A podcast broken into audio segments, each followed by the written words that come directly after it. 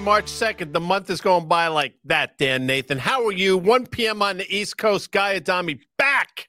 I was in Naples, Florida yesterday. Uh, Dan and the great Carter Braxton Worth hooked me up, did me a solid. This is Market Call. Today's episode, Dan, brought to you by FactSet Financial Data and Analytics, powered by Tomorrow. SoFi Get your money right all in one app. Joining us in just a few minutes, obviously, the great EY from the aforementioned SoFi, Butters. See, I just say it Butters. Butters is here. Butters is here. Butters is here. I am so excited. And oh, by the way, for you playing our home game, the Rangers emerged victorious last night in Philadelphia, beating the Flyers in overtime. I mentioned that tonight because we are going to the Ranger game Ottawa is in town. They just made a big trade of their own, got Chychrun for the back line. But of course, tonight, Patrick Kane makes his Ranger debut wearing number 88. I will be there. Dan will be there.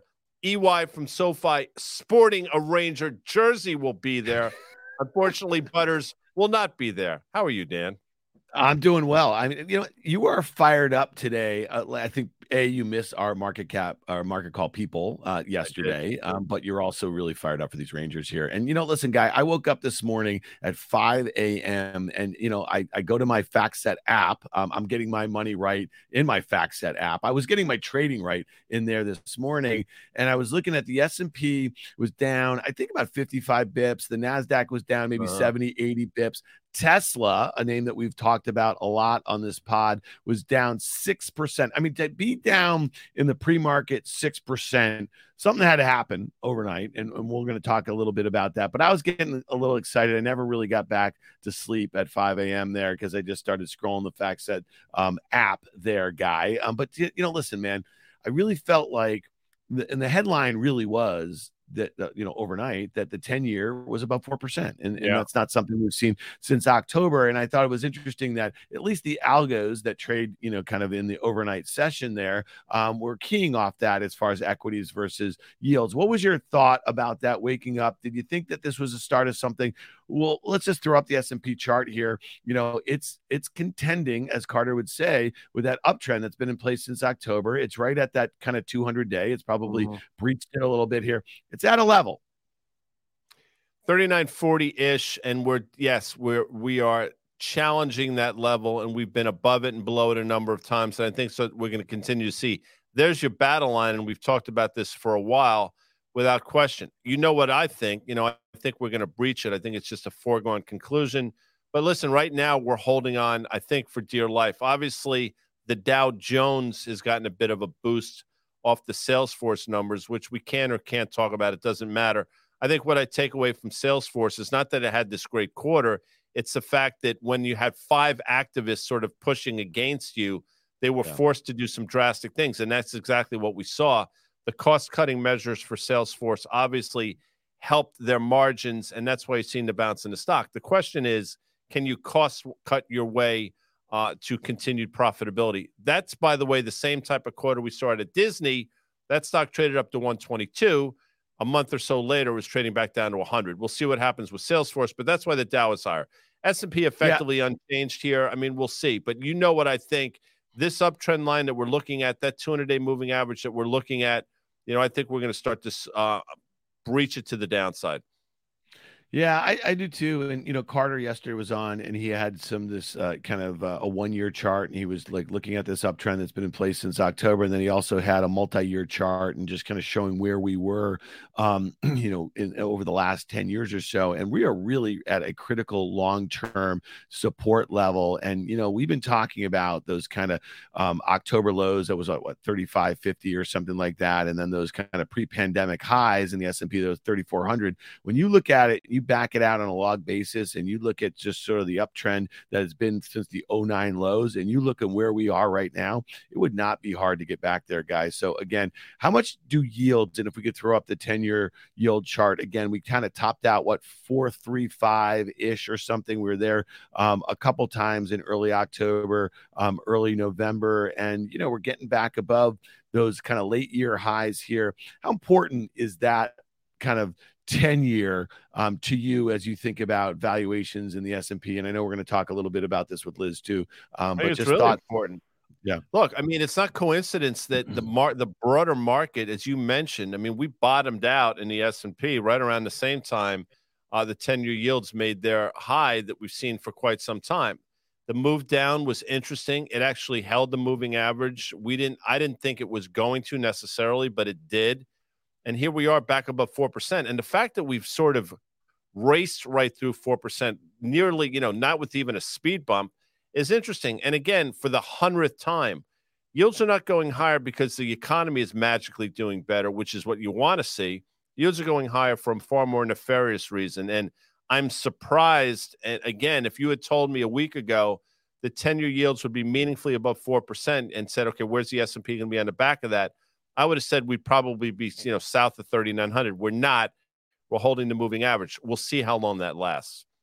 Yeah, you know, and the other one that I think is really interesting, um, and if you look at the XLF, the ETF that tracks the the mm-hmm. financial um, sector, and we know that you know, again, Berkshire is the largest holding, so it kind of makes it kind of funky here a little bit, but it's breaking that uptrend that it's been in since those October lows, and and you and I have noted this on many occasions that you know the XLF and bank stocks in particular um, really outperformed after those kind of Q3 reports that we saw in mid-October and led to the upside. It was one of the first major um, sectors in the S&P to kind of overtake its 200-day moving average, and it really feels like it's got a date with that once it breaks that uptrend.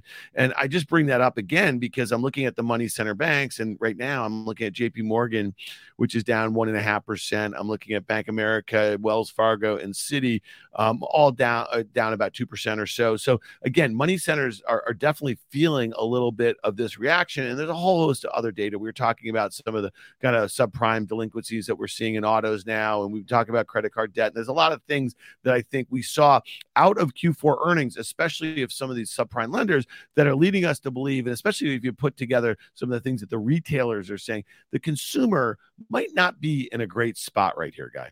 Consumer's not in a great spot. I mean, you'll hear it over and over again. The lazy conversation and the lazy sort of soundbite is the U.S. consumers and the U.S. consumers' balance sheets. I mean, it's just patently false. I mean, we're seeing again consumer debt in the form of credit cards and going to be approaching, if not through a trillion dollars, five trillion dollars when you add in mortgages and HELOCs and student loans and all car loans and all the other stuff. I mean, that's not good. Let's take a quick look at J.P. Morgan before we bring Liz in. I mean, this stock had trouble a number of times. You see the levels that we failed at. And now, seemingly, you know, do we get back down to the 200 day moving average? I think probably yes, which would make a lot of sense. That probably comes in the form of 125. They're not impervious to what's going on either. And you're seeing more and more, Dan, banks taking credit card loan loss reserves, which is not a particularly encouraging sign, in my opinion, because they obviously see something that, for at least right now, the broader market refuses to acknowledge.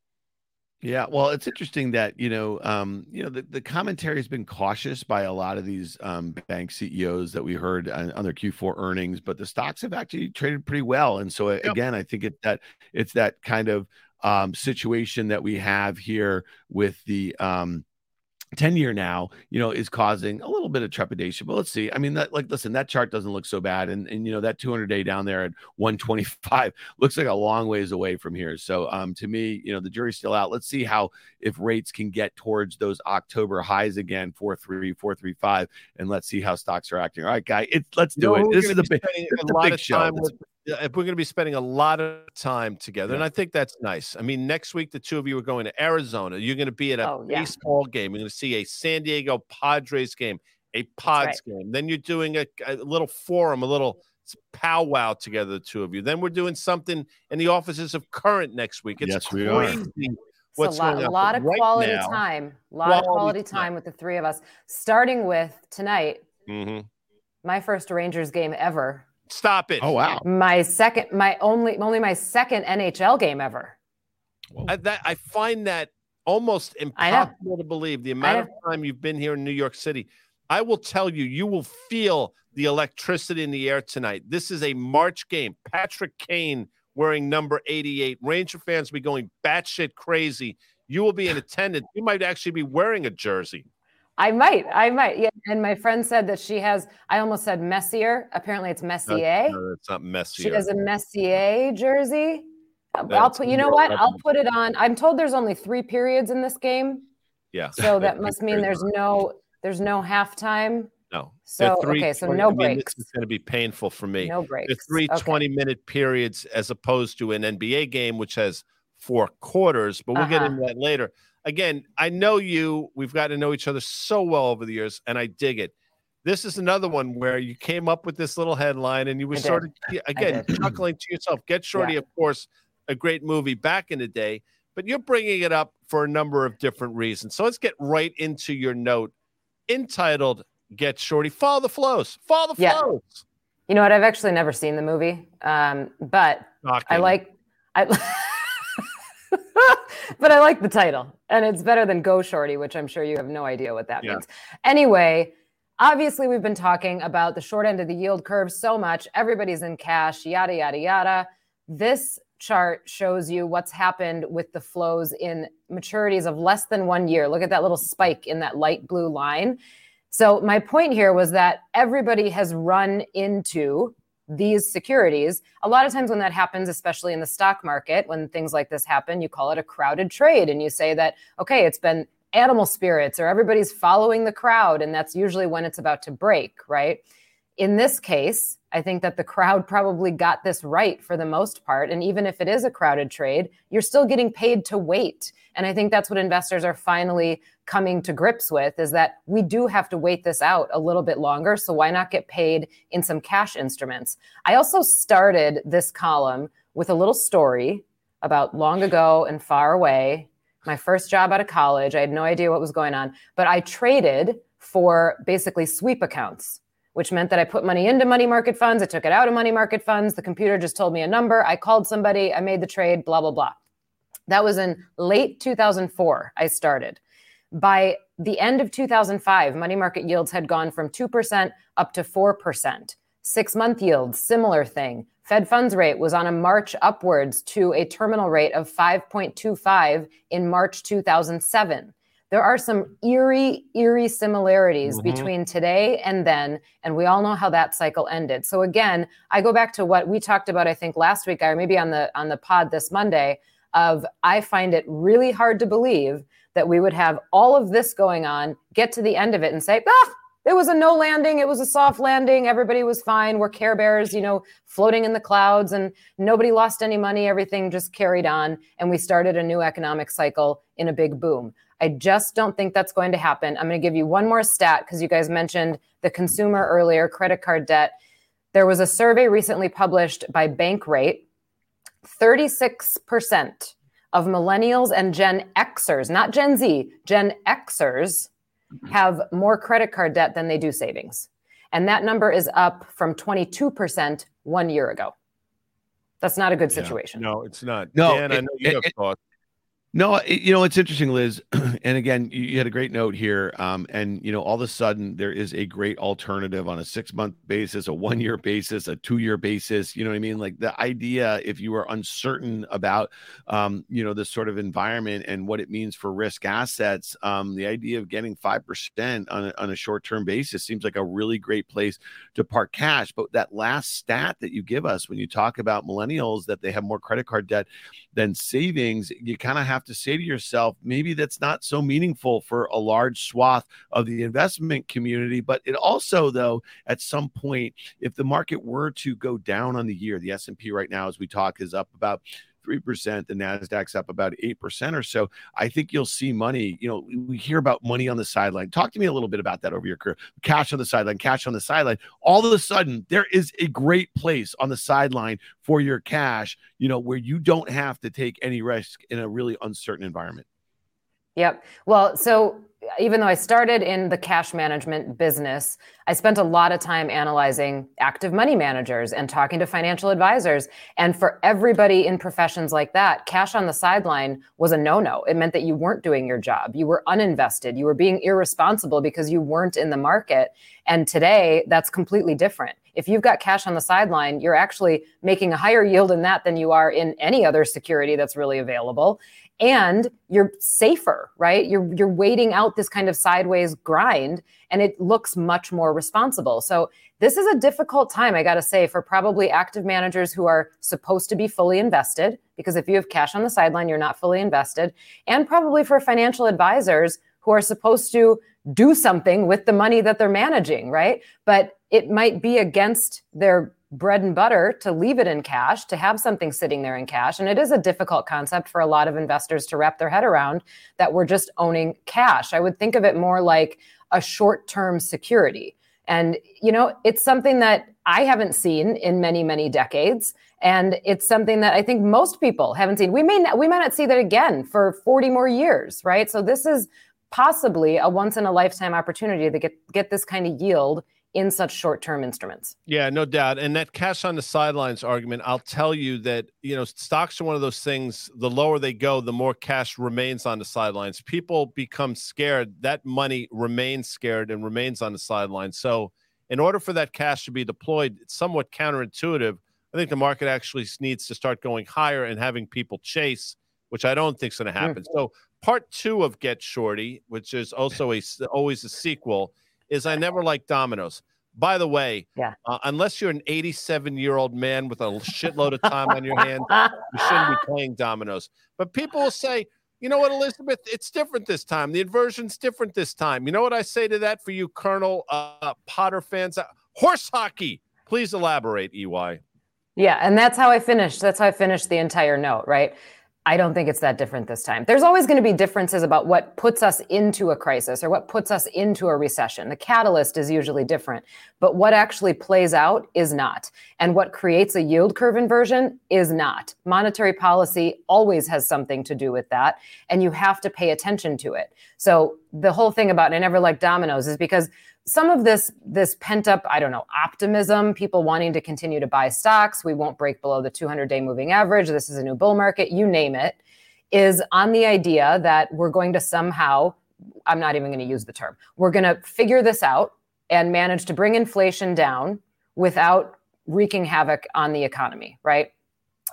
The issue is that requires a fed pivot at some point that would probably cause the yield curve to uninvert or steepen Look at what happens when the yield curve starts to steepen every single time. When it comes out of an inversion, it starts to steepen. That's usually right before the recession starts. Mm-hmm. So you don't actually want the yield curve to steepen. You don't want it to uninvert, especially at a time when inflation is not yet taken care of. So I do not wish for a Fed pivot because I think that in order for them to pivot, stuff would have to go terribly wrong, right? And I don't want to see that happen sooner than it needs to.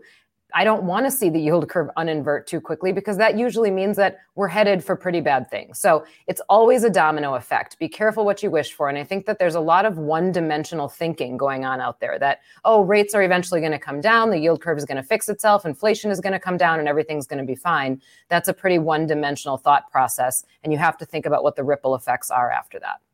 Yeah, and we started this week, Liz. You know, just uh, if you guys are watching this and you don't know, Liz joins Guy and myself on our Monday edition of On the Tape podcast. We do a look ahead at the things that we're most focused on and kind of hit some of the biggest stories that we think um, are going to be affecting the markets, the economy on the week. And we talked about how normally the first Friday of every month gets a jobs report, and we know that the kind of missing piece of this puzzle for the Fed has been unemployment at 53 year lows. I think the last print in January was was 3.4% below the pre-pandemic levels and and taking us all the way back to you know like the late 60s or something like that. And so it'll be interesting to see how the market focuses on that. And danny moses um, also brought up he's our friday um, co-host of on the tape podcast earlier when we were recording that that you know fed chair powell after all of this fed speak this week is going to be before the senate on tuesday um, giving his i guess they used to call it the humphrey hawkins sort of speech or so.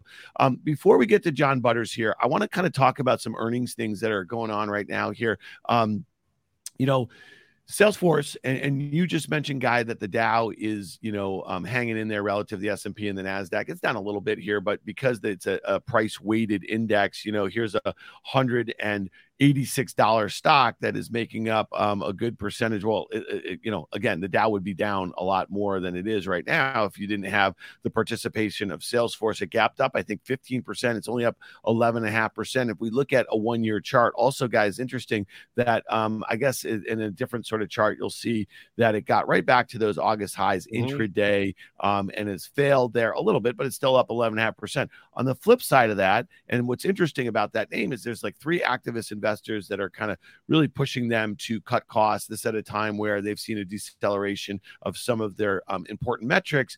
Um, but we've also seen a lot of the C level suite that surrounded CEO founder Mark Benioff have left over the last few months. The flip side of that is Snowflake. And this is one guy I'd love to get your quick take on this is that the guidance that they gave and the, and the um, sales growth is just not what um, investors were expecting. Stocks down 13, 14% on that one. Here's a stock that still trades 15 times sales. Okay. Right. 15 times sales. Talk to me about this push and pull between these two, what I would say are still expensive cloud, big data companies here. Um, and the market's reacting very differently today to them.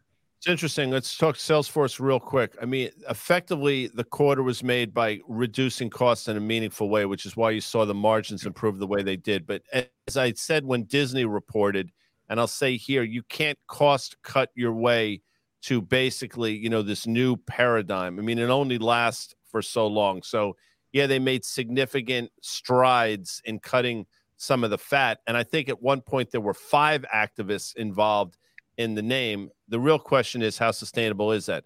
Snowflake, on the other hand, is still expensive. And until it becomes probably something close to a hat size in terms of price to revenue, I don't think this is a stock you really want to get close to. I mean, it's going to have moves to the upside like we've seen before. But to your point, despite the fact that this stock is significantly lower than its all-time high, which you know yeah. doesn't mean all that much, it's still an extraordinarily expensive stock in this environment. So, if you're asking me, would you rather? Well, at some point, I would rather Snowflake, to be honest with you, because I think the Salesforce move is going to be short-lived.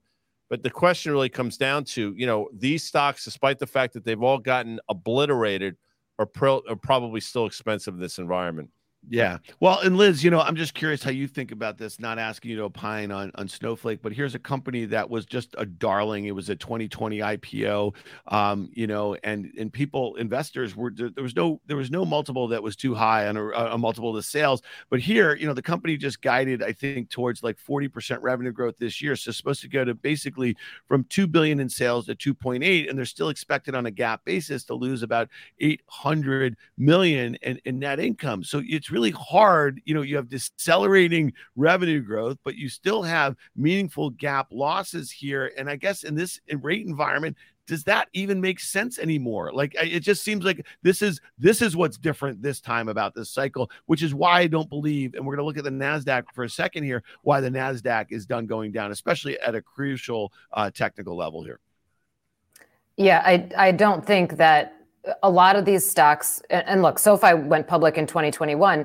I don't think a lot of these stocks that saw a, that huge euphoria that occurred a couple years ago are going to come out of it until we're not in this type of a rate environment. And it's, it continues to be a brick on a lot of their heads. Until you get out of that non earning tech bucket, it's going to be a brick on your head. And you know, I don't yeah. care how good the revenue growth is. And look, some of them are pulling apart. There, there is going to be uh, a cohort of stocks that'll look better than their peers, and they'll pull apart. But there's still sort of a ceiling until rates aren't uh, weighing on it and until a lot of the companies just show GAAP profitability. And that unfortunately that just is what it is. So i agree with you. I don't think some of this is done going down yet. And i think you have to be really careful. Also i, I think i might have mentioned this on monday as well. The sectors and the stocks that took you to the peak in the market are rarely the ones that take you out of a trough. So if you're in a lot of stocks that brought us to that market peak in January of 2022, those probably aren't the ones you want to be owning if and when we bottom and get back out. So just be careful about that and be careful about companies that aren't going to be earning for years to come still. Before we bring in Butters, I used to go to uh, Gotham Bar and Grill back in the day. And I mentioned that because it was a lovely place to go, but I would order the chicken. And then something magically happened over the last 10 years where it's no longer chicken, it's like brick chicken. I mean, I don't even know what that frickin' means, but apparently they cook chicken on a brick or something, which yeah. is complete horseshit, as you know. But since you mentioned bricks, I thought I would bring that up. It just shows again some of the randomness, some of the just mm, mm. nonsense that goes on. And I've got, I've got, hold on, I've got some randomness. Just a real quick one. My dad used to give a brick award every year to one of his basketball players to whoever threw the worst shot. Yeah, yeah, he threw the worst shot, and he'd paint the brick blue. Everybody, somebody got a brick every year. Don't you love that? I mean, mm-hmm. I, I as I've said now dozens of times your old man needs to come on the show. I'll do it with him. It'll just be the two of us. We'll talk all kinds of stuff. I mean, it'll. Be, I will tell you, we will get some serious viewership on the back of that. with that said, uh, you know, Mr. Young, notwithstanding, there's certain pe- people out there: Madonna, Beyonce, Aretha, Bono. They're just known by that, just that single name. Well, you know who else is Butters? Bring him in. What up, JB? What are you doing? Just tracking the earnings, winding it down as we uh, get ready for a little break here. Well, you I are mean, tracking it. Let's go right to your slide because this speaks to exactly some of the things that we're saying. And well, yeah, let's, let's Let's talk about it first, real, real quickly, John. I mean, listen, I think our viewers know at this point. You write every Friday morning the Earnings Insight blog. It drops on the FactSet um, blog there, and you give us a preview. But every so often, you come in, you you kind of um, just grace us with your presence here. We're going to do a little post mortem with most of the S and P 500 earnings out of the way right now. Um, you've done some work here. It's going to be on your blog tomorrow. And we're just going to kind of look at some of the trends that you kind of identified and what you think investors should be looking at as we get through the course of Q1 and if some of those trends will continue to exist. So talk to us a little bit about the beat rate. You've been tracking, you know, how much estimates have been coming down or how had been coming down over the course of 2022 and specifically Q4. Talk to us a little bit about now with most of the earnings out of the way, kind of what you saw and what we might like to see as we get through Q1 here. And we are right now, obviously, two thirds through Q1. Yeah, well, uh, so outside of the first quarter of 2020 with the pandemic, this was one of the weaker earning seasons we've seen in quite some time in terms of the performance versus estimates. So overall, we saw 68% of companies beat. Now, again, that sounds like a good headline number, but in fact, it's actually below the five year average, below the 10 year average. And again, one of the weaker numbers we've seen in some time. And in aggregate, the companies only beat the estimates by 1%, again, below the five year average, below the 10 year average. One of the sectors that was particularly weak versus estimates was the communication services sector. Less than half the companies in that sector beat estimates. And overall, in aggregate, companies in that sector missed estimates by 5%. We had a number of high profile misses in that sector. So what's interesting is due in part to this weaker performance, the actual earnings decline we're going to see for Q4 of about 5% is actually larger than the expectation we had coming in, coming into the earnings season, which is about a decline of 3.3%. And that's a fairly rare occurrence. Over the last 10 years, We've only had three quarters where actual earnings came in below the expectations coming into the earnings season, but we've now had it happen two quarters in a row. So again, a fairly weak performance versus estimates uh, during this earnings season. Let's take a look at the bar graph, the next chart, because you know this surprises me. Not so much energy on the one side, because I think we all probably realize that. You mentioned communication services on the other side. The fact that real estate actually showed the relative strength that it did I think it would surprise a lot of people. But speak to this because, for a large part, most of it makes sense. Uh, and financials down some 14.5%, I think would surprise some people as well, JB. Yeah, and we had some high profile misses in the financial sector as well. But overall, you know, the top performers, again, no surprise. Like you said, energy sector at about 57% growth. Um, but what is it different this time around than we've seen in recent quarters is that earnings growth rate has continued to come down as comparisons have gotten more difficult and oil prices have come off their peak from a few months ago. And in quarters past, energy was able to offset the weakness of some of these other sectors. That wasn't the case this time around, but still the top contributor. You take energy out, that decline of about 5% jumps up to a decline about 9%. Uh, industrial sector was second at 38%. Again, a better performance year over year from Boeing and some of the airlines helped to boost growth there. And on the uh, other side of the graph, we had some weakness, Communication services, we already touched on that. Uh, weak earnings year over year from Meta Platforms and Alphabet. On the material side, weakness across the board, led by metals and mining companies. And then the consumer discretionary sector, again, weakness there from Amazon. Take Amazon out, and that decline of about 22% would flip to growth of 20%. So that's how much of an impact Amazon had for consumer discretionary earnings for Q4. You know, you brought up, I don't remember who it was that brought up real estate, but Here's the thing, and, and I don't expect anybody to necessarily opine on this. I'll just be the one who does. There have been now, I think, three pretty big headlines on defaults in commercial real estate. and just in the last 72 hours. And I'm not going to call that a canary in the coal mine, but I don't think it's a good sign. And something that everybody should know about commercial real estate is that if it's financed privately, it's usually financed with floaters. And there are a lot of floating rate loans that are maturing this year. That is probably not going to be a good sign for anybody trying to refinance a floating rate loan. So I would watch that sector, although I am in the camp where I'm surprised that real estate came in so strongly. I do not expect that to continue, particularly in the commercial space. So, John, let's talk a little bit about what you're tracking for 2023. I mean, one of the things that we've been talking about on Market Call um, for a while is just that, okay, um, you know, 2022, it's going to come in um, maybe just a little bit below um, $220 um, in S&P earnings, right? And right now, you're starting to see some estimates coming in, right? And we're expecting, I mean, some of the, the most bearish strategists on the sheet, street, they have they have estimates below $200 for this year. And when you think about where inflation is and where it likely is to settle out, you think about where the dollar kind of just settled out and the disproportionate amount of S&P earnings that come from US multinationals. I mean, we could have, you know, I mean, right now we're at I guess consensus is at like low single digits, right, decline year over year for 2023. But if some of these really bearish strategists are right, we could be down more than 10%. Talk to us about what you're seeing so far. And also a piece of data that we quote all the time. I think you had it in your earnings insight blog maybe a month or two ago that on average over the last 10 years, strategists have overestimated S&P earnings by close to 8%, right? One year out. So talk to us to what you are expecting for 2023 earnings right now.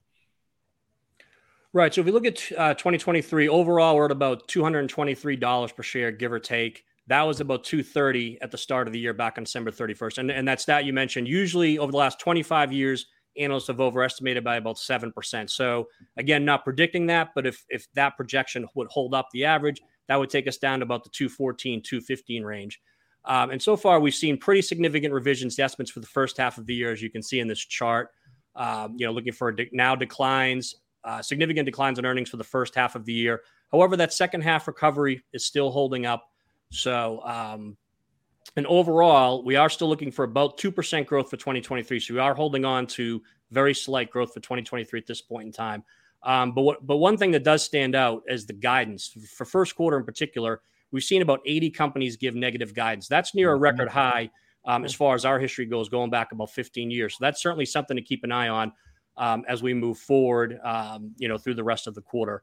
But you know, more more guidance, more negative guidance than normal, and we have seen estimates come down for both the first quarter and for 2023 which is exactly why we've said for and and your work sums it up and sort of galvanizes some of our thoughts. Estimates are still too high. A couple things before we 5000 um ey mentioned a few minutes ago she didn't know who brought up real estate. Well she knew it wasn't her which only left three other people. And since John hadn't said anything yet, it was down to me and Dan. So I don't know. I mean, clearly memory loss is something for you, number one.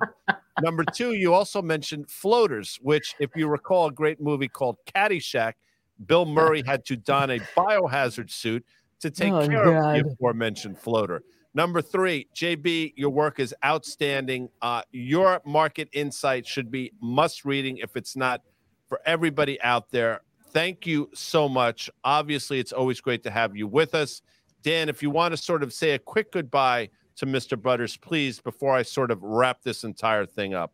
Yeah, JB, thanks so much for being here. Liz, obviously, thanks for your commentary on John's fine work on earnings insight uh, that's going to drop tomorrow morning. So, thanks for your uh, uh, contribution to this program here, John. Thanks a lot he's saying to himself, "Why am I get me out of here? Battled with these these three idiots." no, it's really me because nobody saw the Caddyshack reference coming, but I was waiting for that one. JB, thank you. Uh, enjoy the hockey that you will be watching wherever you do. Unfortunately, I'm sure your team is not nearly as talented as mine but that's neither here nor there. I want to thank John Butters. I want to thank, obviously, EY from SoFi. I want to thank FactSet Financial Data and Analytics, powered by Tomorrow. They're also our data provider. SoFi, Dan, get your money right all in one app. Dan, myself, EY, and a few others will be at the aforementioned Ranger game tonight. We will not see you tomorrow unless something weird happens. We'll be back on Monday at 1 p.m. Thanks, folks. Thanks, guys.